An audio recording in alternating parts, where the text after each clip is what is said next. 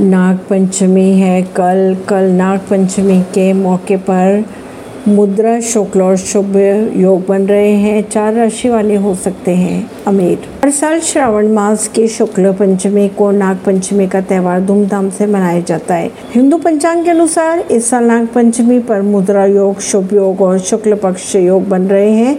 साथ ही इस दिन अभिजीत मुहूर्त भी रहेगा। ज्योतिषों का कहना है कि नाग पंचमी पर बन रहे अद्भुत संयोग पर चार राशियों के जातक बन सकते हैं धनवान। बात करें अगर मेष राशि की तो चौतरफा लाभ मिलने के योग बन रहे हैं। मेष राशि वालों के सभी परेशानियों से मुक्ति मिलती नज़र आ रही है। वहीं वृश्चिक राशि की तो अपार धन प्राप्त होने की संभावनाएँ बनी है। पर धनु राशि के अटके हुए काम बनते नज़र आ रहे हैं।